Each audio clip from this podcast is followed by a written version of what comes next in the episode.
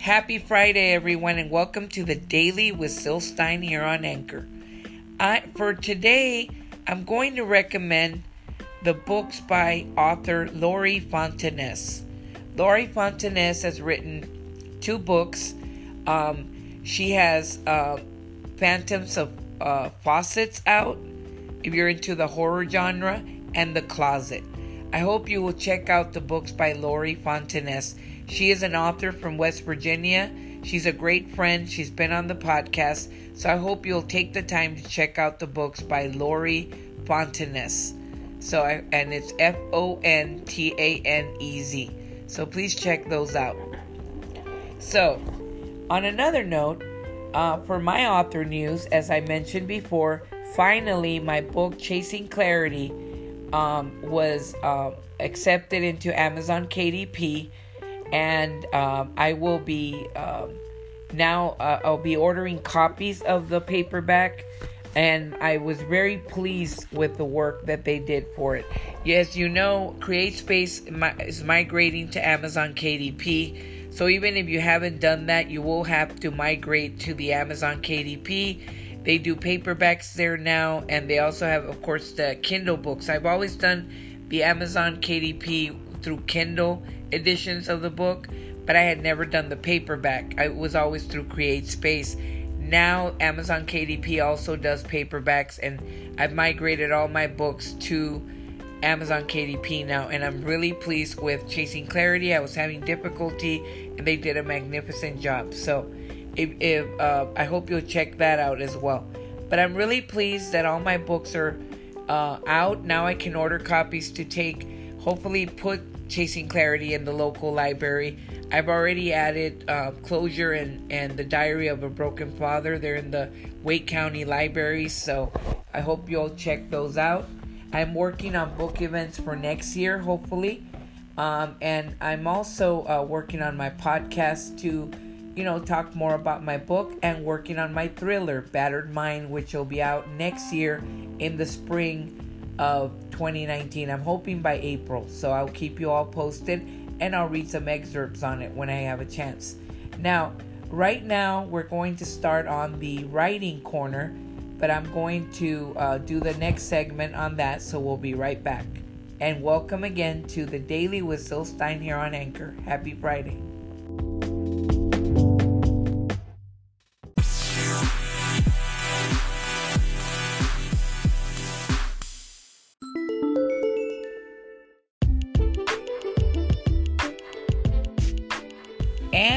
Welcome back to the Daily with Syl Stein here on Anchor.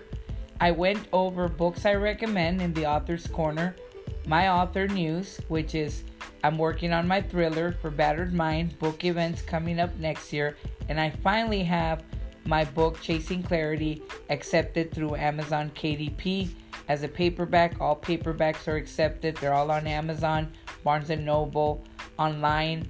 Uh, they're getting into some of the Barnes and Noble bookstores and um, right now, all Kindle editions of my book, including Barnes and Noble online, are all 99 cents. So be sure to get your Kindle edition or your digital copy of Chasing Clarity, Closure, and The Diary of a Broken Father. And um, I do appreciate the reviews. Right now, uh, Closure has 42 reviews. If you have read Closure, please leave a review. It's always uh, always appreciated. Chasing Clarity is getting up there with reviews, and The Diary of the Broken Father needs more reviews. So I hope you'll read them and and leave a nice uh, leave a review. And I do appreciate all the support. Thank you very much, guys. And now we're gonna dive into. I, I really do appreciate everything you guys do. Thank you. Now we're gonna dive right into Stephen King on writing, a memoir of the craft, and I will start where I left off we were talking about um, research and the backstory. And the last thing I read to you guys was where he says, For every success, this is on page 228 of the book. For every successful writer of the factoid type, however, there are a hundred, perhaps even a thousand wannabes. Some publish, most not. On the whole, I think story belongs in front, but some research is inevitable. You think you you shirk it at your peril. In the spring of 1999, he says, I drove from Florida, where my wife and I had wintered, back to Maine. My second day on the road, I stopped for gas at a little station just off the Pennsylvania Turnpike. One of those amusingly antique places where a fellow still comes out, pumps your gas, and asks you how you're doing and who you like in the NCAA tournament. I told this one as I was I told this one I was doing fine and I liked Duke in the tournament. Then I went around back to see the men's room or to use the men's room. There was a brawling stream full of snow melt beyond the station. And when I came out of the men's, I walked a little way down the slope, which was littered with cast off tire rims and engine parts, for a closer look at the water. There were still patches of snow on the ground. I slipped on one and started to slide down the embankment. I grabbed a piece of someone's old engine block and stopped myself before I got fairly started, but I realized as I got up that I'd fallen just right. I could have slid all the way down in the stream and been swept away. I found myself wondering had that happened. How long it would have taken the gas station attendant to call the state police if my car a brand new Lincoln Navigator just continued to stand there in front of the pumps. By the time I got back up on the turnpike, I had two things a wet ass, he writes, from my fall behind the mobile station, and a great idea for a story. And we'll be right back with more.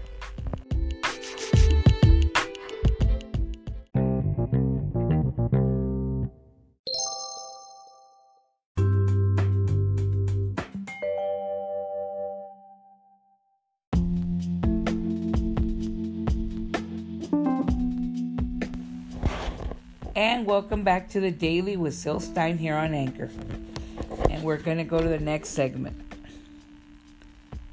In it, a mysterious man in a black coat, likely not a human being at all, but some creature inex- inexpertly, inexpertly disguised to look like one, abandons his vehicle in front of a small gas station in rural Pennsylvania. The vehicle looks like an old, uh, old Buick special from the late 50s, but it's no more a Buick than the guy in the black coat was a human being.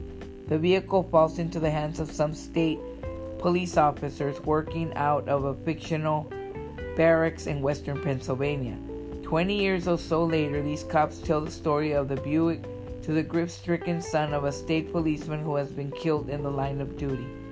It was a grand idea and has developed into a strong novel about how we hand down our knowledge and our secrets. It's also a grim, grim and frightening story about an alien piece of machine, machinery that sometimes reaches out and swallows people whole. Of course, there were a few minor problems. The fact that I knew absolutely zilch about the Pennsylvania State Police, for one thing, but I didn't let any of that bother me. I simply made uh, up all the stuff I didn't know. I could do that because I was writing with the door shut, writing only for myself and the ideal reader in my mind. My mental version of Tabby is rarely as prickly as my real life wife can be. And my daydreams usually applauds and urges me ever onward with shining eyes. On uh, one of the most memorable sessions took place in a fourth floor room of Boston's Eliot Hotel me sitting me sitting at the desk by the window writing about an autopsy on an alien bat creature while the Boston Marathon flowed exuberantly by just below me and rooftop boomboxes blasted out dirty water by the standells. There were a thousand people down there down there below me in the streets, but not a single one in my room to be a party pooper and tell me I got this I got this derail wrong or the cops don't do things that way in western Pennsylvania. So nya nya nya. That's what he writes. The novel is called From a Buick 8 has been set aside in a desk drawer since late May of 1999. When the first draft was finished, work on it has been delayed by circumstances beyond my control, but eventually I hope and expect to spend a couple of weeks in western Pennsylvania where I'd been given conditional permission to do some ride alongs with the state police. The condition, which seems eminently reasonable to me, was that I make them look like meanies, maniacs, or idiots. Once I've done that, I should be able to correct the worst of my howlers and add some really nice detail work. And we'll be right back.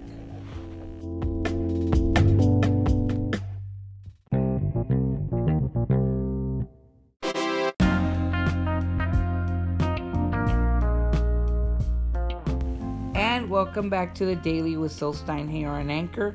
We're talking about the writing tips section here on the Daily with Syl Stein on Anchor using the book by Stephen King on Writing, a memoir of the craft.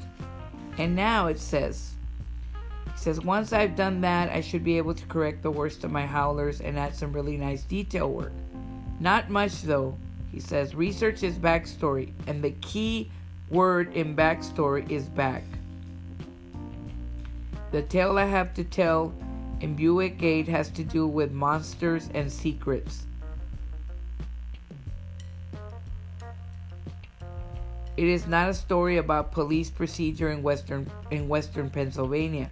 What I'm looking for is nothing but a touch of verisimilitude, like the handful of spices you chunk into a good spaghetti sauce to really finish her off.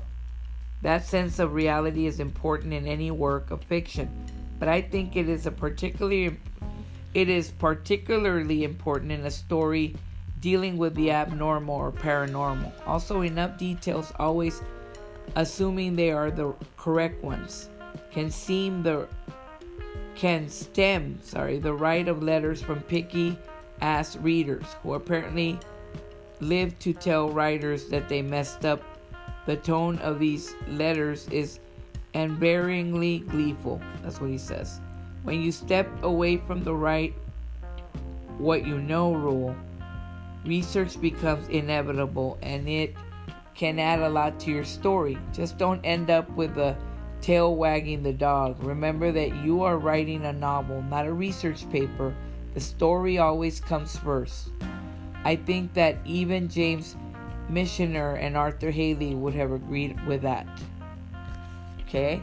And then we says uh, the next segment uh, that I will read. I'm often asked if I think the beginning writer the beginning writer of fiction can benefit from writing classes or seminars. Is what he says.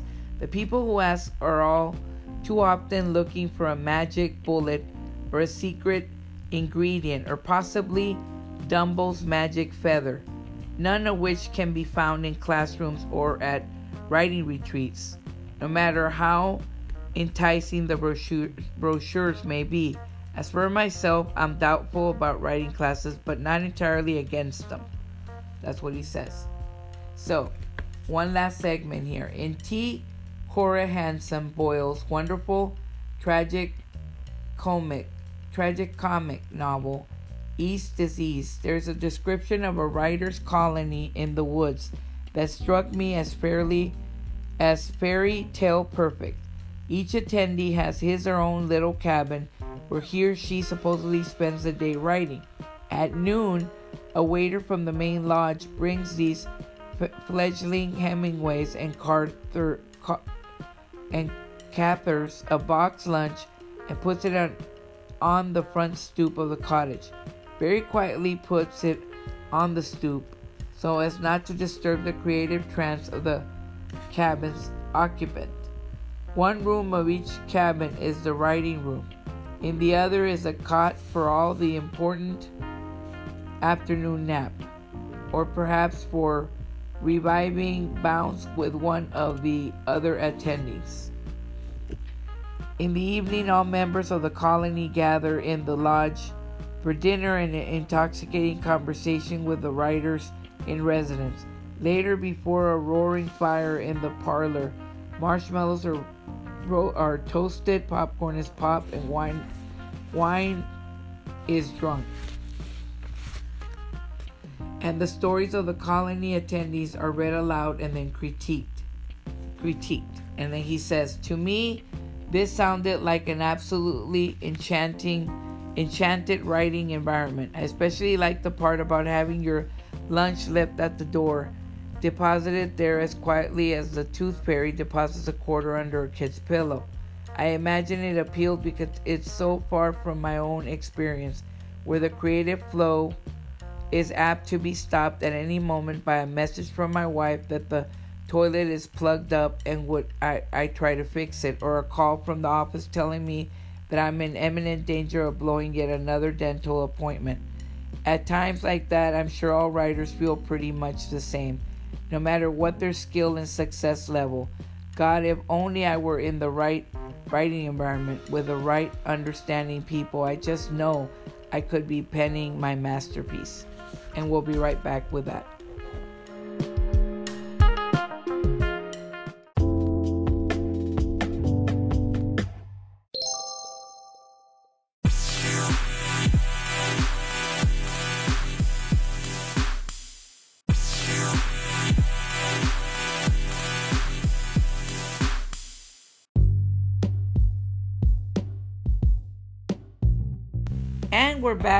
To the daily with Syl Stein here on Anchor.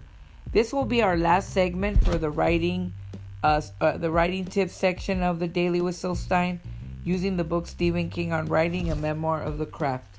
He continues by saying, "In truth, I found that any day's routine interruptions and distractions don't much hurt a work in progress and may actually help it in some ways. It is, after all, the dab of the grit the dab of grit that seeps into an oyster shell that makes the pearl not pearl making seminars with other oysters. And the larger the work looms in my day, the more it seems like an like an I have to instead of just an I wanna. The more problematic it can become. One serious problem with writer's workshop is that I have to become becomes the rule. You didn't come after all to wander lonely as a cloud experiencing the beauty of the woods or the grandeur of the mountain. Mountains, you're supposed to be writing. Damn it, if only so that your colleagues will have something to critique as they toast their God, he says their uh, marshmallows there in the main lodge. When on the other hand, making sure the kid gets to his basketball camp on time is very bit as important as your work in progress. There's a lot less pressure to produce. And what about these critiques, by the way? How valuable are they? Not very, in my experience. Sorry. A lot of them are maddeningly vague. I love the feeling of Peter's story. Someone may say it had something, a sense of I don't know. There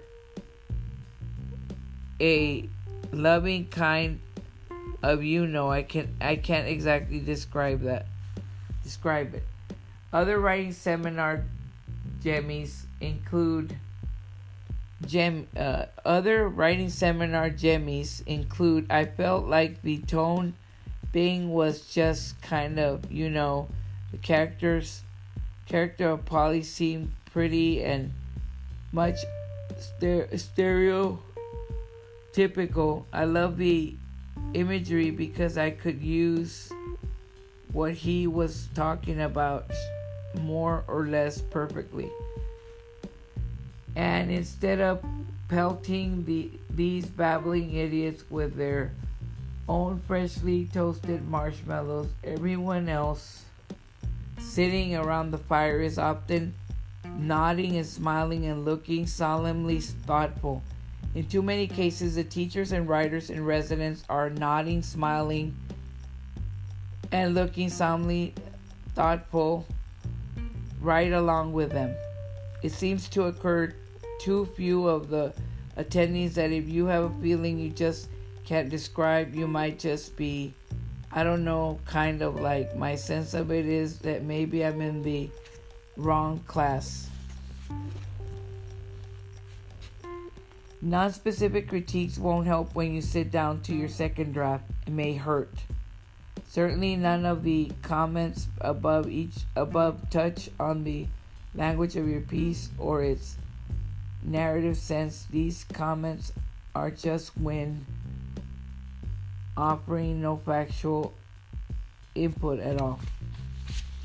So we'll be right back with the daily with Syl Stein here on Anchor for the wrap up.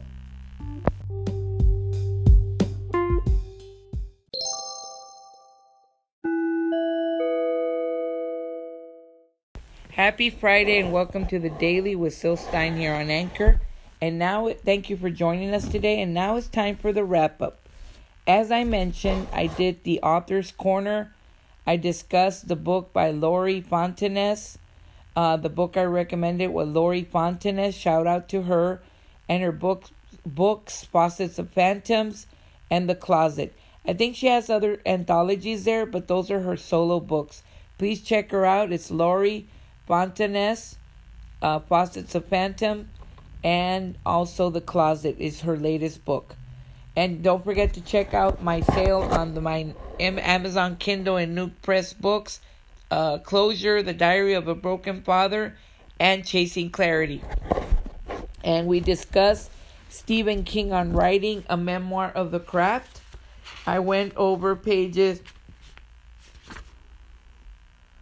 two 29, 230, 231, and 232.